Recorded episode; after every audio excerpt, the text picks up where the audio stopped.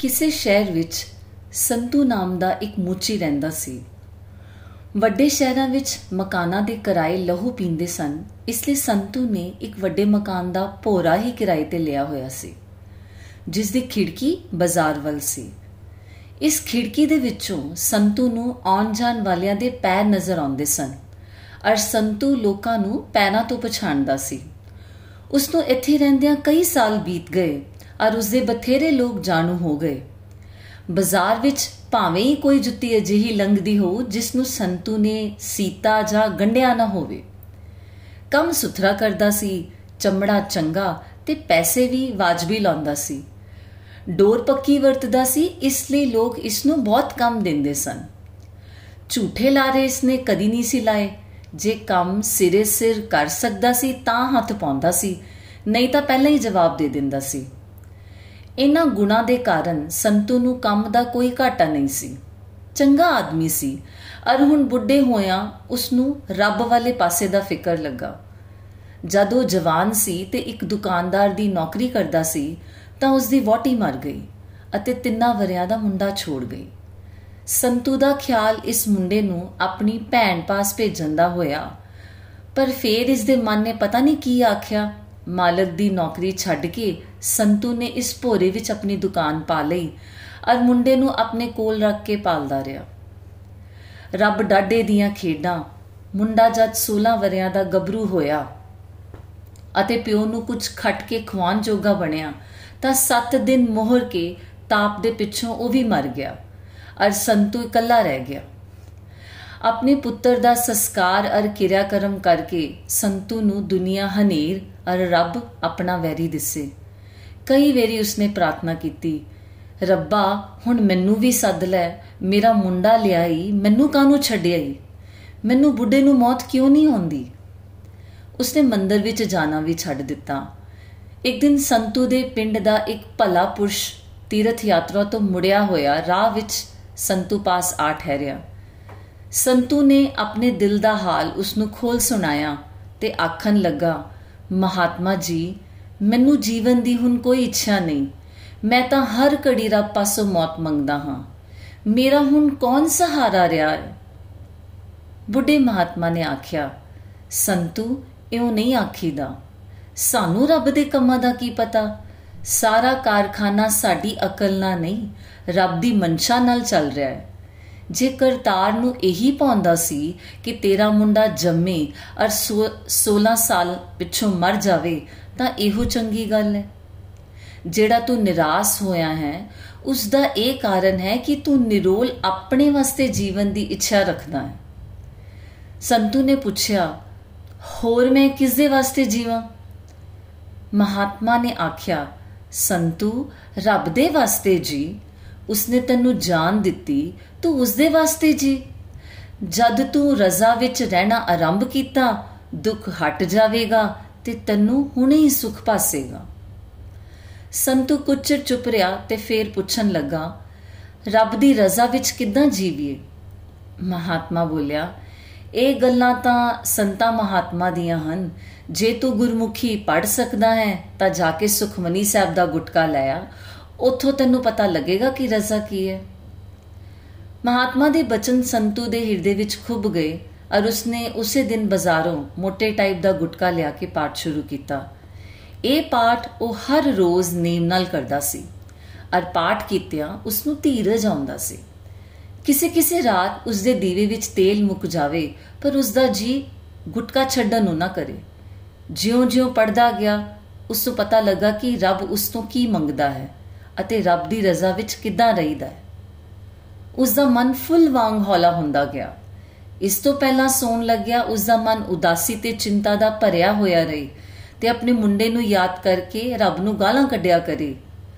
ਹੁਣ ਸੌਣ ਲੱਗਿਆ, ਸੰਤੂ ਆਖਦਾ ਸੀ, ਜਾਕੋ ਆਏ, ਸੋਈ ਬਿਹਾਜੋ, ਹਰ ਗੁਰਤੇ ਮਨ ਹੈ ਬਸੇਰਾ। ਨਿਜ ਕਰ ਮਹਿਲ ਪਾਵੋ ਸੁਖ ਸਹਜੇ ਬਹਰ ਨਾ ਹੋਏ ਗੋ ਫੇਰਾ ਹੁਣ ਤੋਂ ਸੰਤੂ ਦਾ ਜੀਵਨ ਬਦਲ ਗਿਆ। ਅੱਗੇ ਉਹ ਉਦਾਸੀ ਨੂੰ ਦੂਰ ਕਰਨ ਲਈ ਕਦੀ-ਕਦੀ ਕੁੱਟਕੂ ਪੀ ਲੈਂਦਾ ਸੀ ਅਤੇ ਨਸ਼ਾ ਭਾਵੇਂ ਨਾ ਚੜੇ ਪਰ ਲੋਕਾਂ ਨੂੰ ਮਖੌਲ ਕਰਨ ਲੱਗ ਜਾਂਦਾ ਸੀ। ਕਿਸੇ ਕਿਸੇ ਨੂੰ ਗਾਲਾਂ ਵੀ ਕੱਢ ਦਿੰਦਾ ਸੀ। ਹੁਣ ਇਹ ਗੱਲਾਂ ਛੁੱਟ ਗਈਆਂ। ਉਸ ਦੇ ਜੀਵਨ ਵਿੱਚ ਆਧਾਰ ਤੇ ਸ਼ਾਂਤੀ ਆ ਗਈ। ਸਵੇਰ ਤੋਂ ਤਿਰਕਾਲਾਂ ਤੱਕ ਕੰਮ ਕਰਦਾ ਸੀ ਤੇ ਕੰਮ ਮੁਕਾ ਕੇ ਦੀਵੇ ਨੂੰ ਦੀਵਕੀ ਤੋਂ ਲਾ ਕੇ ਛੋਟੇ ਸਟੂਲ ਤੇ ਧਰਦਾ ਤੇ ਦਰੀ ਵਿੱਚੋਂ ਗੁਟਕਾ ਲਿਆ ਕੇ ਉਸ ਦਾ ਪਾਠ ਕਰਦਾ ਤੇ ਮੁੜ-ਮੁੜ ਕੇ ਪੜਿਆ ਉਸ ਨੂੰ ਵਧੇਰੀ ਸਮਝ ਆਉਂਦੀ। ਮਨ ਹੌਲਾ ਤੇ ਰਸ ਭਰਿਆ ਜਾਪਦਾ। ਇੱਕ ਰਾਤ ਪਾਠ ਕਰਦਾ ਕਰਦਾ ਸੰਤੂ ਇਹਨਾਂ ਤੁਕਾਂ ਤੇ ਅਟਕ ਗਿਆ ਤੇ ਹੌਲੀ-ਹੌਲੀ ਪੜਨ ਲੱਗਾ। ਸਗਲ ਸ੍ਰਿਸ਼ਟ ਕੋ ਰਾਜਾ ਦੁਖੀਆ, ਹਰ ਕਾ ਨਾਮ ਜਪਤ ਹੋਏ ਸੁਖੀਆ। ਲੱਖ ਕਰੋੜੀ ਬੰਦ ਨਾ ਪਰੈ, ਹਰ ਕਾ ਨਾਮ ਜਪਤ ਨਿਸਤਰੈ। ਅਨੇਕ ਮਾਇਆ ਰੰਗ ਤਿਖ ਨਾ 부ਝਾਵੇ ਹਰ ਕਾ ਨਾਮ ਜਪਤ ਅਗਾਵੇ। ਜਿਹ ਮਾਰਗ ਇਹ ਜਾਤ ਇਕੇਲਾ ਤੇ ਹਰ ਕਾ ਨਾਮ ਸੰਗ ਹੋਤ ਸੁਹੇਲਾ। ਐਸਾ ਨਾਮ ਮਨ ਸਦਾ ਧਿਆਈਐ, ਨਾਨਕ ਗੁਰਮੁਖ ਪਰਮ ਗਤ ਪਾਈਐ। ਇਸੇ ਸ਼ਬਦ ਨੂੰ ਮੁੜ-ਮੁੜ ਪੜ ਕੇ ਉਸ ਦੇ ਮਨ ਨੂੰ ਧੀਰਜ ਆਵੇ। ਦੁੱਖ ਕੀ ਚੀਜ਼ ਹੈ? ਬੰਧਨ ਕਾਦੇ ਹਨ? ਤ੍ਰਿਸ਼ਨਾ ਕਿਸ ਗੱਲ ਦੀ ਹੈ? ਅਤੇ ਇਹਨਾਂ ਦੁੱਖਾਂ ਅਰ ਵੇਦਨਾ ਦਾ ਇਲਾਜ ਕੀ ਹੈ? ਇਸ ਦਾ ਉਸ ਨੂੰ ਨਾਮ ਇੱਕੋ ਜਵਾਬ ਮਿਲਿਆ। ਫਿਰ ਨਾਮ ਨੂੰ ਸੋਚਦਾ ਸੋਚਦਾ ਉਹ ਅਗਾਹ ਪਾਠ ਕਰਨ ਲੱਗਾ ਤੇ ਇੱਥੇ ਪਹੁੰਚਿਆ ਨਾਨਾ ਰੂਪ ਨਾਨਾ ਜਾ ਕੇ ਰੰਗ ਨਾਨਾ ਪੇਖ ਕਰੇ ਇੱਕ ਰੰਗ ਨਾਨਾ ਬਿਤ ਕੀਨੋ ਬਿਸਥਾਰ ਪ੍ਰਭ ਅਬਨਾਸੀ ਇੱਕ ਅੰਕਾਰ ਨਾਨਾ ਚਲਤ ਕਰੇ ਖਿਨਮਾਏ ਪੂਰ ਰਹਿਓ ਪੂਰਨ ਸਭ ਠਾਏ ਨਾਨਾ ਬਿਦ ਕਰ ਬਨਤ ਬਣਾਈ ਆਪਣੀ ਕੀਮਤ ਆਪੇ ਪਾਈ ਸਭ ਘਟ ਤਿਸਕੇ, ਸਭ ਤਿਸਕੇ ਠਾਓ ਜਪ ਜਪ ਜੀਵੇ ਨਾਨਕ ਹਰ ਨਾਮ ਇੱਥੇ ਪਹੁੰਚ ਕੇ ਉਸ ਨੂੰ ਖਿਆਲ ਆਇਆ, ਜੇ ਰੱਬ ਸਾਰੇ ਘਟਾਂ ਵਿੱਚ ਵਸਦਾ ਹੈ ਅਰ ਸਾਰੇ ਨਾਮ ਉਸਦੇ ਹੀ ਹਨ, ਤਾਂ ਮੈਨੂੰ ਕਿਉਂ ਨਹੀਂ ਦਿਸਦਾ ਕਿ ਮੈਨੂੰ ਵੀ ਕਦੇ ਰੱਬ ਦੇ ਦਰਸ਼ਨ ਹੋਣਗੇ? ਦਰਸ਼ਨ ਨਾਲ ਸ਼ਾਂਤੀ ਆਉਣੀ ਹੈ, ਅਰ ਦਰਸ਼ਨ ਘਟਾਂ ਵਿੱਚ ਵਸ ਕੇ ਦਿੰਦਾ ਹੈ, ਮੈਨੂੰ ਵੀ ਕਦੀ ਚਲਕਾਰਾ ਵਜੇਗਾ। ਇਹੀ ਸੋਚਦਿਆਂ ਸੰਤੂ ਨੂੰ ਨੀਂਦਰ ਆ ਗਈ। ਦੀਵਾ ਜਗਦਾ ਰਿਹਾ ਅਤੇ ਸੰਤੂ ਉਂਗਦਾ ਰਿਹਾ। ਅਚਨਚੇਤ ਉਸ ਨੂੰ ਆਵਾਜ਼ ਕਰਨੀ ਪਈ। ਇਹ ਆਵਾਜ਼ ਇਉਂ ਸੀ ਜਿੱਦਾਂ ਕੋਈ ਉਸ ਦੇ ਕੰਨ ਦੇ ਪਾਸ ਬੋਲ ਰਿਹਾ ਹੋਵੇ। ਤਰਬਕ ਕੇ ਸੰਤੂ ਜਾਗਿਆ ਤੇ ਕਿਹਾ, ਕੌਣ ਹੈ? ਉਸੇ ਚਾਰੇ ਪਾਸੇ ਵੇਖਿਆ, ਦਰਵਾਜ਼ੇ ਵੱਲ ਵੇਖਿਆ, ਉਧਰ ਵੀ ਕੋਈ ਨਹੀਂ ਸੀ। ਉਸਨੇ ਡਰਦਿਆਂ ਹੌਲੀ ਜਿਹੀ ਫੇਰ ਕਿਹਾ, ਕੌਣ ਹੈ? ਤਾਂ ਉਸ ਤੋਂ ਬਿਲਕੁਲ ਸਾਫ਼ ਅਰ ਬਰੀਕ ਆਵਾਜ਼ ਕੰਨੀ ਪਈ। ਸੰਤੂ, ਕੱਲ ਮੈਂ ਤੇਰੀ ਗਲੀ ਆਵਾਂਗਾ। ਮੈਨੂੰ ਵੇਖਣਾ ਹੀ ਤਾਂ ਉਡਿੱਕੀ ਸੰਤੂ ਨੇ ਚੁਕੰਨੇ ਹੋ ਕੇ ਅੰਗੜਾਈ ਲਈ, ਫਰਸ਼ ਤੋਂ ਉੱਠਿਆ, ਅੱਖਾਂ ਨੂੰ ਮਲਿਆ। ਪਰ ਇਹ ਪਤਾ ਨਾ ਲੱਗੇ ਕਿ ਇਹ ਮੈਂ ਸੁਪਨਾ ਵੇਖਿਆ ਹੈ ਕਿ ਸੱਚੀ ਮੁੱਚੀ ਆਵਾਜ਼ ਪਈ ਹੈ। ਦੀਵਾ ਬੁਝਾ ਕੇ ਉਹ ਮੰਜੀ ਤੇ ਜਾ ਲੇਟਿਆ ਅਰ ਸੌਂ ਗਿਆ। ਦੂਜੇ ਦਿਨ ਸੂਰਜ ਚੜ੍ਹਨ ਤੋਂ ਪਹਿਲਾਂ ਉੱਠ ਕੇ ਉਸਨੇ ਇਸ਼ਨਾਨ ਪਾਣੀ ਕੀਤਾ ਅਰ ਆਪਣੇ ਕੰਮ ਤੇ ਆ ਬੈਠਾ। ਰਾਤ ਵਾਲੀ ਗੱਲ ਉਸ ਨੂੰ ਯਾਦ ਸੀ। ਕਦੀ ਉਹ ਇਸ ਨੂੰ ਸੁਪਨਾ ਸਮਝੇ ਤੇ ਕਦੀ ਆਖੇ, ਆਵਾਜ਼ ਸੱਚੀ ਸੀ ਅਰ ਮੈਂ ਹੋਸ਼ ਹਵਾਸ ਵਿੱਚ ਕੰਨੀ ਸੁਣੀ ਸੀ। ਤੇ ਜੇ ਹੋਰ ਲੋਕ ਆਕਾਸ਼ਬਾਣੀ ਸੁਣਦੇ ਰਹੇ ਹਨ ਤਾਂ ਕੀ ਪਤਾ ਮੈਨੂੰ ਵੀ ਆਕਾਸ਼ਬਾਣੀ ਆਈ ਹੋਵੇ? ਇਸ ਸੋਚ ਵਿੱਚ ਉਹ ਬਾਰੀ ਦੇ ਪਾਸ ਬਹਿ ਕੇ ਅਰ ਉੱਥੇ ਹੀ ਆਰ ਧਾਗਾ ਅਰ ਅਧ ਸੀਤੀਆਂ ਜੁੱਤੀਆਂ ਫੜ ਕੇ ਕੰਮ ਨੂੰ ਜੁਟ ਗਿਆ। ਅਰ ਜਦ ਖੜਾਕ ਸੁਣੇ, ਬੈਠਾ ਬੈਠਾ ਬਾਰੀ ਵਿੱਚੋਂ ਵੇਖ ਲਵੇ। ਜੇ ਕੋਈ ਓਪਰੀ ਜੁੱਤੀ ਹੋਵੇ, ਤਾਂ ਸਿਰ ਚੁੱਕ ਕੇ ਉਤਾਂ ਵੇਖ ਲੈ। ਪਹਿਲਾਂ ਇੱਕ ਮਾਸ਼ਕੀ ਲੰਘਿਆ, ਫਿਰ ਕਸਾਈਆਂ ਦਾ ਇੱਕ ਮੁੰਡਾ ਦੌੜਦਾ ਗਿਆ ਤੇ ਇਸ ਦੇ ਪਿੱਛੋਂ ਇੱਕ ਬੁੱਢਾ ਮੇਤਰ ਪੁਰਾਣੇ ਫੌਜੀ ਬੂਟ ਪਾ ਕੇ ਹੌਲੀ-ਹੌਲੀ ਆਇਆ। ਇਸ ਦਾ ਨਾਮ ਬਿਸ਼ਨਾ ਸੀ ਅਤੇ ਇਸ ਨੇ ਅਫਰੀਕਾ ਵਾਲੀ ਬੋਇਰਾਂ ਦੀ ਲੜਾਈ ਵਿੱਚ ਹਿੱਸਾ ਲਿਆ ਹੋਇਆ ਸੀ। ਪਰ ਹੁਣ ਬਹੁਤ ਬੁੱਢਾ ਹੋਣ ਦੇ ਕਾਰਨ ਪੈਨਸ਼ਨ ਤੇ ਸੀ। ਪੈਨਸ਼ਨ ਥੋੜੀ ਸੀ। ਇਸ ਲਈ ਗਲੀਆਂ ਸਾਫ਼ ਕਰਕੇ ਉਹ ਕੁਝ ਹੋਰ ਰੁਪਏ ਬਣਾ ਲੈਂਦਾ ਸੀ ਔਰ ਐਦਾਂ ਗੁਜ਼ਾਰਾ ਤੋਰਦਾ ਸੀ। ਅੱਜ ਵੀ ਉਹ ਸਦਾ ਵਾਂਗ ਝਾੜੂ ਹੱਥ ਵਿੱਚ ਫੜ ਕੇ ਸਫ਼ਾਈ ਕਰਨ ਨੂੰ ਆਇਆ। ਸੰਤੂ ਮੂੰਹ ਵਿੱਚ ਆਖਣ ਲੱਗਾ, ਮੈਂ ਵੀ ਝੱਲਾ ਹੋ ਚੱਲਿਆ। ਬਿਸ਼ਨਾ ਮੇਤਰ ਝਾੜੂ ਚੁੱਕ ਕੇ ਆਇਆ ਤੇ ਮੈਂ ਉਸ ਨੂੰ ਰੱਬ ਦੇ ਭੁਲੇਖੇ ਸਿਰ ਚੁੱਕ ਕੇ ਵੇਖਦਾ ਜੁੱਤੀ ਦੇ ਤੱਲੇ ਨੂੰ ਦੋ ਕੁ ਤੋਪੇ ਲਾ ਕੇ ਉਸਨੇ ਫੇਰ ਬਿਸ਼ਨੇ ਵੱਲ ਵੇਖਿਆ। ਪੋ ਦਾ ਮਹੀਨਾ, ਸਵੇਰ ਦਾ ਵਕਤ, ਕੰਕਰ ਪਵੇ, ਹੱਥ ਪੈਰ ਆਕੜਦੇ ਜਾਵਨ, ਬਿਸ਼ਨਾ ਵਿਚਾਰਾ ਠੰਡੀ ਹਵਾ ਤੋਂ ਬਚਣ ਲਈ ਇੱਕ ਗੁੱਠ ਵਿੱਚ ਲੁਕਿਆ ਖੜਾ ਸੀ। ਬਿਰਧ ਅਵਸਥਾ ਝਾੜੂ ਕਿੱਦਾਂ ਦੇਵੇ? ਸੰਤੂ ਨੇ ਸੋਚਿਆ, ਵਿਚਾਰਾ ਬਹੁਤ ਬੁੱਢਾ ਹੈ, ਇਸ ਨੂੰ ਅੰਦਰ ਬੁਲਾ ਕੇ ਚਾਹ ਕਿਉਂ ਨਾ ਪਿਆਵਾਂ? ਆਪਣੀ ਆਰ ਨੂੰ ਠੋਕ ਕੇ ਸੰਤੂ ਉਠਿਆ ਅਤੇ ਤਾਂਬੀਆ ਚੁੱਲ੍ਹੇ ਤੇ ਧਰ ਕੇ ਪਾਣੀ ਉਬਲਣਾ ਧਰ ਦਿੱਤਾ। ਫਿਰ ਬਾਰੀ ਵਿੱਚ ਜਾ ਕੇ ਉਸਨੇ ਬਿਸ਼ਨੇ ਨੂੰ ਇਸ਼ਾਰਾ ਕੀਤਾ ਅਤੇ ਆਪ ਬੂਹਾ ਖੋਲਣ ਲਈ ਗਿਆ।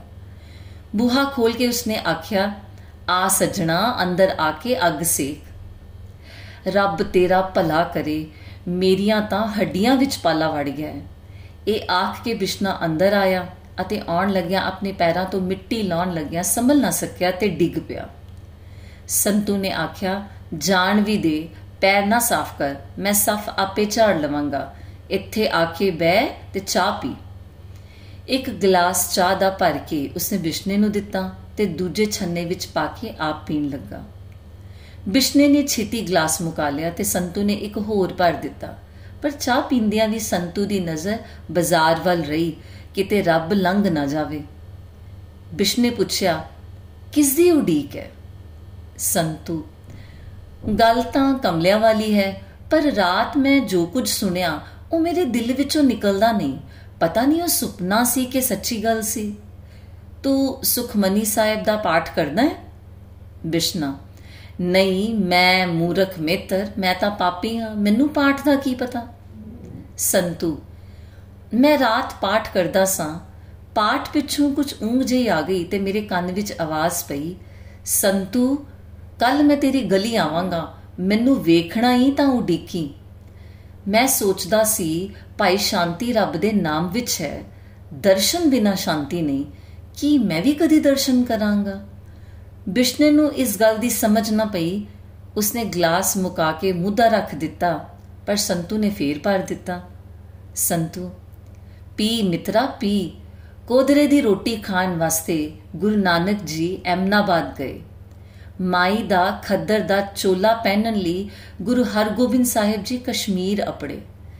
ਗਰੀਬਾਂ ਦੇ ਘਰ ਤਾਂ ਸਾਈਂ ਟੁਰ ਕੇ ਆਉਂਦਾ ਹੈ, ਜੇ ਇਉਂ ਨਾ ਕਰੇ ਤਾਂ ਗਰੀਬਾਂ ਦੇ ਜਾ ਕਿੱਥੇ? ਤੀਰਥ ਯਾਤਰਾ ਪੁੰਨ ਦਾਨ ਅਮੀਰਾਂ ਦੇ ਕੰਮ। ਅਸੀਂ ਤਾਂ ਘਰ ਆਏ ਰੱਬ ਨੂੰ ਸੁੱਕੀ ਰੋਟੀ ਤੇ ਰੁੱਖੀ ਚਾਹ ਦੇ ਸਕਦੇ ਹਾਂ। ਪਰ ਸਾਈਂ ਹੋਇਆ ਜੋ ਗਰੀਬਾਂ ਦਾ ਪਾਤਸ਼ਾਹ, ਆਪੇ ਕਦੀ ਆਵੇਗਾ। ਬਿਸ਼ਨੇ ਨੂੰ ਚਾਹ ਭੁੱਲ ਗਈ। ਉਸ ਦੀਆਂ ਅੱਖਾਂ ਤੋਂ ਹੰਝੂ ਵਗ ਤੁਰੇ ਤੇ ਗੋਲ-ਗੋਲ ਅਥਰੂ ਗੱਲਾਂ ਤੋਂ ਉਤਰ ਕੇ ਤੱਲੇ ਡਿੱਗੇ। ਸੰਤੂ ਨੇ ਆਖਿਆ, ਹੋਰ ਚਾਹ ਪੀ ਬਈ ਸਜਣਾ। ਪਰ ਬਿਸ਼ਨੇ ਨੇ ਆਪਣੇ ਪਾਟੇ ਹੋਏ ਪਰਨੇ ਨਾਲ ਮੂੰਹ ਪੁੰਝਿਆ ਤੇ ਆਖਣ ਲੱਗਾ, ਬਸ, ਸਾਈਂ ਤੈਨੂੰ ਨੇਕੀ ਦੇਵੇ, ਤੂੰ ਮੈਨੂੰ ਚਾਹ ਤੇ ਆਤਮ ਅੰਮ੍ਰਿਤ ਦੋਵੇਂ ਪਿਲਾਏ ਹਨ। ਸੰਤੂ ਤਨ ਭਾਗ ਬਿਸ਼ਨਿਆ, ਫੇਰ ਵੀ ਆਵੀਂ, ਮੈਨੂੰ ਤੇਰੇ ਆਇਆ ਖੁਸ਼ੀ ਹੁੰਦੀ ਹੈ, ਜ਼ਰੂਰ ਦਰਸ਼ਨ ਦੇ ਜਾਵੀਂ। ਬਿਸ਼ਨਾ ਟੁਰ ਗਿਆ ਤੇ ਸੰਤੂ ਚਾਹ ਮੁਕਾ ਕੇ ਫਿਰ ਆਪਣੇ ਕੰਮ ਤੇ ਜਾ ਬੈਠਾ। ਕੰਮ ਕਰਦਾ ਕਰਦਾ ਫੇਰ ਬਾਰੀ ਥਾਣੀ ਵੇਖੇ ਤੇ ਬੈਠਾ ਰੱਬ ਨੂੰ ਉਡੀਕੇ।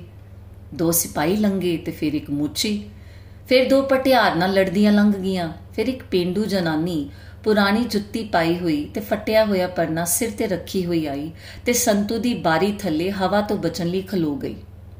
ਸੰਤੂ ਨੇ ਦੇਖਿਆ ਕਿ ਇਸ ਜਨਾਨੀ ਦੇ ਕੁੱਛੜ ਦੁੱਧ ਪੀਂਦਾ ਬੱਚਾ ਹੈ। ਪਾਲੇ ਨਾਲ ਕੰਬਦਾ ਹੈ।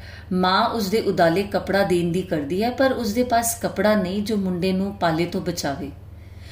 ਬਾਰੀ ਵਿੱਚੋਂ ਸੰਤੂ ਨੇ ਮੁੰਡੇ ਦਾ ਰੋਣਾ ਤੇ ਮਾਂ ਦੇ ਮੂੰਹੋਂ, ਨਾ ਮੇਰਾ ਬੱਚਾ ਦੀ ਆਵਾਜ਼ ਸੁਣੀ।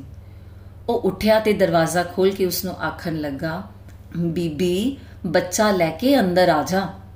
ਜਨਾਨੀ ਨੇ ਸੁਣ ਕੇ ਮੂੰਹ ਇੱਧਰ ਨੂੰ ਕੀਤਾ ਤੇ ਸੰਤੂ ਨੇ ਫੇਰ ਕਿਹਾ ਬੀਬੀ, ਬਾਹਰ ਮੁੰਡੇ ਨੂੰ ਲਈ ਫਿਰਦੀ ਐ, ਅੰਦਰ ਆ ਜਾ, ਇੱਥੇ ਆਣ ਕੇ ਮੁੰਡੇ ਤੇ ਕਪੜਾ ਪਾ, ਐਸ ਰਸਤੇ ਆ ਜਾ। ਜਨਾਨੀ ਹੈਰਾਨ ਤਾਂ ਹੋਈ ਕਿ ਇਹ ਐਨਕਾ ਵਾਲਾ ਬੁੱਢਾ ਕੌਣ ਹੈ ਪਰ ਉਸ ਨੂੰ ਬਾਬਾ ਵੇਖ ਕੇ ਅੰਦਰ ਆ ਗਈ। ਸੰਤੂ ਨੇ ਉਸ ਨੂੰ ਮੰਜੇ ਤੇ ਬਿਠਾ ਲਿਆ ਤੇ ਅੰਗੀਠੀ ਉਸ ਦੇ ਨੇੜੇ ਕਰ ਦਿੱਤੀ ਤੇ ਆਖਣ ਲੱਗਾ, ਲੈ ਬੀਬੀ, ਅੱਗ ਸੇਕ ਤੇ ਮੁੰਡੇ ਨੂੰ ਦੁੱਧ ਪਿਆ। ਜਨਾਨੀ, ਦੁੱਧ ਕਿੱਥੇ? ਮੈਨੂੰ ਰੋਟੀ ਖਾਦਿਆਂ 3 ਦਿਨ ਹੋ। ਔਰ ਉਸਨੇ ਮੁੰਡੇ ਨੂੰ ਛਾਤੀ ਦੇ ਨਾਲ ਲਾ ਲਿਆ। ਸੰਤੂ ਨੇ ਇੱਕ ਆਲੇ ਵਿੱਚੋਂ ਕੁਝ ਦੁੱਧ ਕੱਢਿਆ ਤੇ ਇੱਕ ਡਬਲ ਰੋਟੀ ਵਿੱਚ ਪਾ ਕੇ ਉਸ ਨੂੰ ਦੇ ਕੇ ਕਿਹਾ, ਬੈਠ ਜਾ ਪੁੱਤਰ, ਬੈਠ ਕੇ ਇਹ ਛੱਕ ਲੈ ਤੇ ਮੈਂ ਤੇਰੇ ਮੁੰਡੇ ਨੂੰ ਹੂਟੇ ਦੇਵਾਂਗਾ ਮੇਰੇ ਵੀ ਮੁੰਡੇ ਹੁੰਦੇ ਸਨ। ਮੈਨੂੰ ਪਤਾ ਹੈ ਕਿ ਨਿਆਣੇ ਕਿੱਦਾਂ ਖੜਾਈਦੇ ਹਨ। ਮੁੰਡੇ ਨੂੰ ਮੰਜੇ ਤੇ ਪਾ ਕੇ ਸੰਤੂ ਉਸ ਨੂੰ ਪਰਚਾਨ ਲਈ ਸੀਟੀ ਵਜਾਣ ਲੱਗਾ। ਪਰ ਬੁੱਢਾ ਬੰਦਾ ਸੀ, ਸੀਟੀ ਠੀਕ ਨਾ ਵੱਜੇ।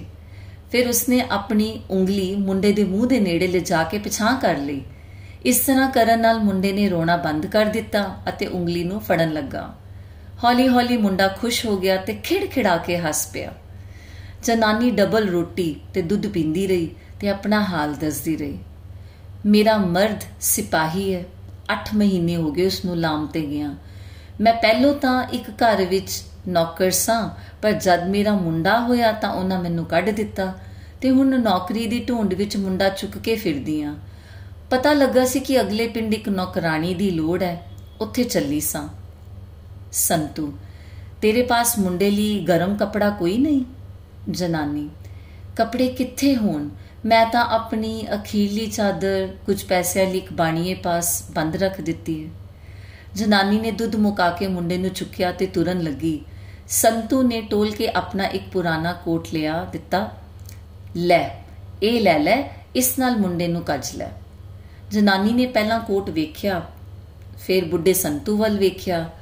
ਉਸ ਦੀਆਂ ਅੱਖਾਂ ਵਿੱਚ ਹੰਝੂ ਪਾ ਰਹੇ, ਕਹਿਣ ਲੱਗੀ, ਬਾਬਾ ਜੀ, ਮੈਨੂੰ ਤਾਂ ਕਿਤੇ ਆਪ ਨਿਰੰਕਾਰ ਨੇ ਤੁਹਾਡੇ ਘਰ ਨੇੜੇ ਭੇਜਿਆ। ਨਹੀਂ ਤਾਂ ਮੈਂ ਤੇ ਮੇਰਾ ਮੁੰਡਾ ਪਾਲੇ ਨਾਲ ਮਰ ਜਾਂਦੇ। ਤੋ ਸਾਨੂੰ ਰੱਬ ਨੇ ਬਾਰੀ ਵਿੱਚੋਂ ਵੇਖਣ ਲਈ ਆਖਿਆ ਤੇ ਮੈਂ ਗਰੀਬਣੀ ਬਚ ਗਈ। ਸੰਤੂ ਨੇ ਮੁਸਕਰਾ ਕੇ ਆਖਿਆ, ਹਾਂ, ਠੀਕ ਹੈ ਮੈਨੂੰ ਰੱਬ ਨੇ ਹੀ ਬਾਰੀ ਵਿੱਚੋਂ ਵੇਖਣ ਲਈ ਆਖਿਆ ਸੀ। ਫਿਰ ਉਸਨੇ ਰਾਤ ਦਾ ਸੁਪਨਾ ਤੇ ਬਾਰੀ ਵਿੱਚੋਂ ਬਾਹਰ ਝਾਕਣ ਦਾ ਕਾਰਨ ਦੱਸਿਆ। ਜਨਾਨੀ ਕਹਿਣ ਲੱਗੀ, ਕੀ ਪਤਾ ਸੱਚੀ ਗੱਲ ਹੋਵੇ? ਰੱਬ ਸਭ ਕੁਝ ਕਰ ਸਕਦਾ ਹੈ ਇਉਂ ਕਹਿ ਕੇ ਉਸਨੇ ਅੱਧਾ ਕੋਟ ਆਪਣੇ ਉੱਪਰ ਤੇ ਅੱਧਾ ਮੁੰਡੇ ਉੱਪਰ ਲਪੇਟਿਆ। ਸੰਤੂ ਨੇ ਉਸ ਨੂੰ ਚਾਦਰ ਛਡਾਣ ਲਈ ਪੈਸੇ ਦਿੱਤੇ ਤੇ ਜਨਾਨੀ, ਵਾਹ ਰੱਬ ਜੀ, ਵਾਹ ਰੱਬ ਜੀ, ਕਹਿੰਦੀ ਉੱਥੋਂ ਤੁਰ ਗਈ। ਜਨਾਨੀ ਦੇ ਟੁਰ ਜਾਣ ਤੇ ਸੰਤੂ ਫੇਰ ਆਪਣੇ ਕੰਮ ਤੇ ਲੱਗ ਪਿਆ। ਪਰ ਇੱਕ ਅੱਖ ਕੰਮ ਵੱਲ ਤੇ ਇੱਕ ਅੱਖ ਬਾਰੀ ਦੇ ਬਾਹਰ ਕਈ ਲੋਕ ਲੰਘ ਗਏ, ਪਰ ਉਹਨਾਂ ਵਿੱਚੋਂ ਕੋਈ ਅਜਿਹਾ ਨਹੀਂ ਸੀ ਜਿਸ ਨੂੰ ਉਹ ਰੱਬ ਸਮਝ ਸਕੇ। ਥੋੜੇ ਚਿਰ ਪਿੱਛੋਂ ਸੇਬ ਵੇਚਣ ਵਾਲੀ ਇੱਕ ਜਨਾਨੀ ਉਸ ਦੀ ਬਾਰੀ ਪਾਸ ਆ ਖਲੋਤੀ। ਉਸ ਦੇ ਪਾਸ ਟੋਕਰੀ ਤਾਂ ਵੱਡੀ ਸੀ, ਪਰ ਸੇਬ ਥੋੜੇ ਰਹਿ ਗਏ ਸਨ। ਪਿੱਛੇ ਉਸਨੇ ਕੁਝ ਬਾਲਣ ਬੰਨਿਆ ਹੋਇਆ ਸੀ। ਬਾਰੀ ਦੇ ਪਾਸ ਖਲੋ ਕੇ ਉਸਨੇ ਟੋਕਰੀ ਰੱਖ ਦਿੱਤੀ ਅਰ ਪਿੱਠ ਵਾਲੇ ਬਾਲਣ ਵਿੱਚੋਂ ਜਿਹੜੀਆਂ ਲੱਕੜਾਂ ਚੁਬਦੀਆਂ ਸਨ, ਉਹਨਾਂ ਨੂੰ ਠੀਕ ਕਰਨ ਲੱਗੀ। ਉਸ ਨੂੰ ਇੱਧਰ ਰੁਝਿਆ ਵੇਖ ਕੇ ਪਾਟੀ ਹੋਈ ਟੋਪੀ ਵਾਲਾ ਇੱਕ ਮੁੰਡਾ ਛੇਤੀ ਨਾਲ ਆਇਆ ਤੇ ਇੱਕ ਸੇਬ ਹੱਥ ਵਿੱਚ ਫੜ ਕੇ ਖਿਸਕਣ ਲੱਗਾ। ਪਰ ਮਾਈ ਨੇ ਉਸ ਨੂੰ ਕੁੜਤੇ ਤੋਂ ਫੜ ਲਿਆ। ਮੁੰਡੇ ਨੇ ਛਡਾਣ ਦਾ ਯਤਨ ਕੀਤਾ, ਪਰ ਮਾਈ ਨੇ ਦੋਹਾਂ ਹੱਥਾਂ ਨਾਲ ਫੜ ਕੇ ਉਸ ਦੀ ਫਟੀ ਹੋਈ ਟੋਪੀ ਲਾ ਕੇ ਉਹ ਮਾਰੀ ਤੇ ਉਸ ਨੂੰ ਜੁੰਡਿਆਂ 'ਤੇ ਫੜ ਲਿਆ। ਮੁੰਡਾ ਚੀਕਾਂ ਮਾਰੇ ਤੇ ਮਾਈ ਪਈ ਕੁਰ ਕੇ ਸੰਤੂ ਨੇ ਆਰਸੂਆ ਝਟਪਟ ਸੁੱਟ ਕੇ ਬੂਹਾ ਖੋਲਿਆ ਮਾਈ ਉਸ ਮੁੰਡੇ ਨੂੰ ਵਾਲਾਂ ਤੋਂ ਫੜ ਕੇ ਘਸੀਟਦੀ ਪਈ ਸੀ ਤੇ ਕਹਿੰਦੀ ਸੀ, ਥਾਣੇ ਨੂੰ ਲੈ ਜਾਵਾਂਗੀ। ਮੁੰਡਾ ਚੀਕਦਾ ਸੀ, ਮੈਂ ਸੇਬ ਨਹੀਂ ਚੁੱਕਿਆ। ਮੈਨੂੰ ਕਿਉਂ ਮਾਰਨੀ ਹੈ ਛੱਡ ਵੀ। ਸੰਤੂ ਨੇ ਇਹਨਾਂ ਨੂੰ ਛੁਡਾਇਆ ਤੇ ਮੁੰਡੇ ਨੂੰ ਹੱਥੋਂ ਫੜ ਕੇ ਕਹਿਣ ਲੱਗਾ, ਮਾਈ, ਇਸ ਨੂੰ ਜਾਣ ਦੇ ਤੇ ਰੱਬ ਦੇ ਨਾਮ ਤੇ ਮਾਫ ਕਰ ਦੇ। ਮੈਂ ਇਸ ਦੀ ਗੱਤ ਬਣਾਵਾਂਗੀ, ਸਾਰੀ ਉਮਰ ਯਾਦ ਰੱਖੇਗਾ। ਮੈਂ ਇਸ ਸ਼ੈਤਾਨ ਨੂੰ ਥਾਣੇ ਲੈ ਜਾਵਾਂ ਸੰਤੂ ਨੇ ਮਾਈ ਦੇ ਤਰਲੇ ਕੱਢੇ। ਅੰਮਾ ਜਾਣ ਦੇ ਸੂ, ਫਿਰ ਨਾ ਕਰੇਗਾ। ਰੱਬ ਵਾਸਤੇ ਜਾਣ ਦੇ ਸੂ। ਜਨਾਨੀ ਨੇ ਉਸ ਨੂੰ ਛੱਡ ਦਿੱਤਾ। ਮੁੰਡਾ ਨੱਠਣਾ ਚਾਹੁੰਦਾ ਸੀ, ਪਰ ਸੰਤੂ ਨੇ ਉਸ ਨੂੰ ਠਹਿਰਾ ਲਿਆ ਤੇ ਆਖਣ ਲੱਗਾ, ਬੁੱਢੀ ਮਾਈ ਤੋਂ ਮਾਫੀ ਮੰਗ ਤੇ ਮੁੜ ਕੇ ਇਦਾਂ ਨਾ ਕਰੀ। ਮੈਂ ਤੈਨੂੰ ਆਪ ਵੇਖਿਆ ਸੇਬ ਚੁੱਕਦਿਆਂ। ਮੁੰਡੇ ਨੇ ਰੋ ਕੇ ਮਾਫੀ ਮੰਗੀ। ਸੰਤੂ ਨੇ ਆਖਿਆ, ਹੁਣ ਠੀਕ ਹੈ ਲੈ ਇਹ ਸੇਬ, ਤੈਨੂੰ ਇਨਾਮ ਹੈ ਇਹ ਆਖ ਕੇ ਉਸਨੇ ਮੁੰਡੇ ਨੂੰ ਇੱਕ ਸੇਬ ਫੜਾਇਆ ਤੇ ਮਾਈ ਨੂੰ ਮੁੱਲ ਕੋਲੋਂ ਦੇ ਦਿੱਤਾ।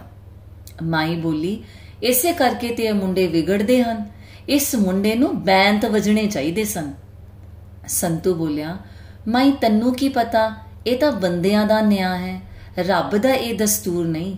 ਜੇ ਇੱਕ ਸੇਬ ਚਰਾਉਣ ਲਈ ਬੈਂਤ ਵਜਣ, ਤਾਂ ਸਾਡੇ ਅਪਰਾਧਾਂ ਦੀ ਕਿਹੜੀ ਕਰੜੀ ਸਜ਼ਾ ਚਾਹੀਦੀ ਹੈ? ਬੁੱਢੀ ਮਾਈ ਚੁੱਪ ਹੋ ਗਈ। ਸੰਤੂ ਨੇ ਉਸ ਨੂੰ ਸਮਝਾਇਆ ਕਿ ਅਸੀਂ ਹੋਰਨਾਂ ਨੂੰ ਮਾਫ ਕਰੀਏ, ਤਾਂ ਹੀ ਰੱਬ ਸਾਨੂੰ ਮਾਫ ਕਰੇਗਾ। ਬੁੱਢੀ ਮਾਈ ਨੂੰ ਆਪਣੇ ਦੋਤਰਿਆਂ ਦਾ ਖਿਆਲ ਆ ਗਿਆ ਤੇ ਉਹਨਾਂ ਦੀਆਂ ਗੱਲਾਂ ਕਰਕੇ ਤੁਰਨ ਲੱਗੀ ਤੇ ਟੋਕਰੀ ਸਿਰ ਤੇ ਰੱਖੀ ਕਿ ਇਸ ਮੁੰਡੇ ਨੇ ਅੱਗੇ ਵੱਧ ਕੇ ਆਖਿਆ, ਮਾਈ, ਟੋਕਰੀ ਮੈਨੂੰ ਫੜਾ ਦੇ, ਮੈਂ ਇਸੇ ਪਾਸੇ ਜਾਣਾ ਹੈ, ਚੁੱਕੀ ਜਾਵਾਂਗਾ। ਇਸ ਪ੍ਰਕਾਰ ਮਾਈ ਦੀ ਟੋਕਰੀ ਚੁੱਕ ਕੇ ਮੁੰਡਾ ਤੇ ਮਾਈ ਆਪਸ ਵਿੱਚ ਪਿਆਰ ਦੀਆਂ ਗੱਲਾਂ ਕਰਦੇ ਟੁਰ ਗਏ ਤੇ ਸੰਤੂ ਉਹਨਾਂ ਨੂੰ ਤੱਕਦਾ ਖੜਾ ਰਿਹਾ। ਸੰਤੂ ਮੁੜ ਕੰਮ ਤੇ ਆ ਗਿਆ, ਪਰ ਹੁਣ ਸ਼ਾਮ ਹੋ ਚੱਲੀ ਸੀ ਤੇ ਹਨੇਰਾ ਪੈ ਗਿਆ। ਜੁੱਤੀ ਦਾ ਇੱਕ ਪੌਲਾ ਰਹਿੰਦਾ ਸੀ। ਉਸਨੇ ਕੰਮ ਸੰਭਿਆ, ਹਥਿਆਰ ਹਥਿਊਰ ਆਪਣੇ ਟਿਕਾਣੇ ਤੇ ਰੱਖੇ। ਦੀਵਾ ਆ ਬਾਲਿਆ ਤੇ ਉਬਲੇ ਹੋਏ ਚਾਵਲ ਛੱਕ ਕੇ ਸੁਖਮਨੀ ਸਾਹਿਬ ਦਾ ਗੁਟਕਾ ਫੜ ਕੇ ਬੈਠ ਗਿਆ। ਪਰ ਉਸ ਵੇਲੇ ਇਸ ਤਰ੍ਹਾਂ ਦਾ ਖੜਾਕ ਹੋਇਆ ਜਿੱਦਾਂ ਕੋਈ ਉਸ ਦੇ ਪਿੱਛੇ ਚੱਲਦਾ ਫਿਰਦਾ ਹੋਵੇ। ਉਸਨੇ ਨੀਂਜ ਲਾ ਕੇ ਵੇਖਿਆ ਤਾਂ ਸ਼ੱਕ ਪਿਆ ਕਿ ਕੋਠੇ ਦੀ ਹਨੇਰੀ ਗੁੱਠ ਵਿੱਚ ਆਦਮੀ ਫਿਰਦੇ ਹਨ। ਆਵਾਜ਼ ਆਈ, ਸੰਤੂ, ਮੈਨੂੰ ਪਛਾਣਿਆ ਹੀ ਕੌਣ ਆ? ਸੰਤੂ ਨੇ ਹੌਲੀ ਜਿਹੀ ਕਿਹਾ, ਮੈਨੂੰ ਹਨੇਰੇ ਵਿੱਚ ਕੁਝ ਨਹੀਂ ਦਿਸਦਾ। ਇੰਨੇ ਨੂੰ ਹਨੇਰੇ ਵਿੱਚੋਂ ਬਿਸ਼ਨਾ ਨਿਕਲਿਆ ਤੇ ਮੁਸਕਰਾਉਂਦਾ ਹੋਇਆ ਹਨੇਰੇ ਵਿੱਚ ਲੀਨ ਹੋ ਗਿਆ। ਆਵਾਜ਼ ਆਈ, ਇਹ ਮੈਂ ਹਾਂ। ਫੇਰ ਹਨੇਰੇ ਵਿੱਚੋਂ ਬੱਚੇ ਵਾਲੀ ਮਾਈ ਨਿਕਲੀ, ਮਾਈ ਮੁਸਕਰਾਈ ਤੇ ਬੱਚਾ ਖਿੜਖੜਾ ਕੇ ਹੱਸਿਆ। ਉਹ ਵੀ ਲੋਪ ਹੋ ਗਏ। ਆਵਾਜ਼ ਆਈ ਇਹ ਮੈਂ ਹਾਂ। ਬੁੱਢੀ ਮਾਈ ਅਰ ਸੇਬ ਵਾਲਾ ਮੁੰਡਾ ਹਨੇਰੇ ਵਿੱਚੋਂ ਨਿਕਲੇ, ਦੋਵੇਂ ਮੁਸਕਰਾਏ ਤੇ ਲੋਪ ਹੋ ਗਏ। ਆਵਾਜ਼ ਆਈ ਇਹ ਮੈਂ ਹਾਂ। ਸੰਤੂ ਦਾ ਮੁਖੜਾ ਖਿੜ ਗਿਆ ਤੇ ਉਸ ਦੇ ਦਿਲ ਵਿੱਚ ਖੁਸ਼ੀ ਭਰ ਗਈ। ਉਸ ਨੂੰ ਯਾਦ ਆਇਆ ਅਵਲ ਅੱਲਾਹ ਨੂਰ ਉਪਾਇਆ ਕੁਦਰਤ ਕੇ ਸਭ ਬੰਦੇ ਏਕ ਨੂਰ ਤੇ ਸਭ ਜਗ ਉਪਜਿਆ ਕੌਣ ਭਲੇ ਕੋ ਮੰਦੇ ਲੋਗਾ ਪਰਮ ਨਾ ਭੂਲੋ ਪਾਈ ਖਾਲਕ ਖਲਕ ਖਲਕ ਮੈਂ ਖਾਲਕ ਪੂਰ ਰਹਿਓ ਸਭ ਠਾਈ ਹੁਣ ਜਦ ਕੋਈ ਵੀ ਸੰਤੂ ਨੂੰ ਪੁੱਛੇ ਕਿ ਰੱਬ ਕਿੱਥੇ ਵਸਦਾ ਹੈ ਤਾਂ ਉਹ ਪ੍ਰੇਮ ਭਰੀ ਆਵਾਜ਼ ਵਿੱਚ ਬੋਲਦਾ ਹੈ ਕਹੋ ਕਬੀਰ ਮੇਰੀ ਸ਼ੰਕਾ ਨਾਸੀ ਸਰਬ ਨਿਰੰਜਨ ਡਿਠਾ।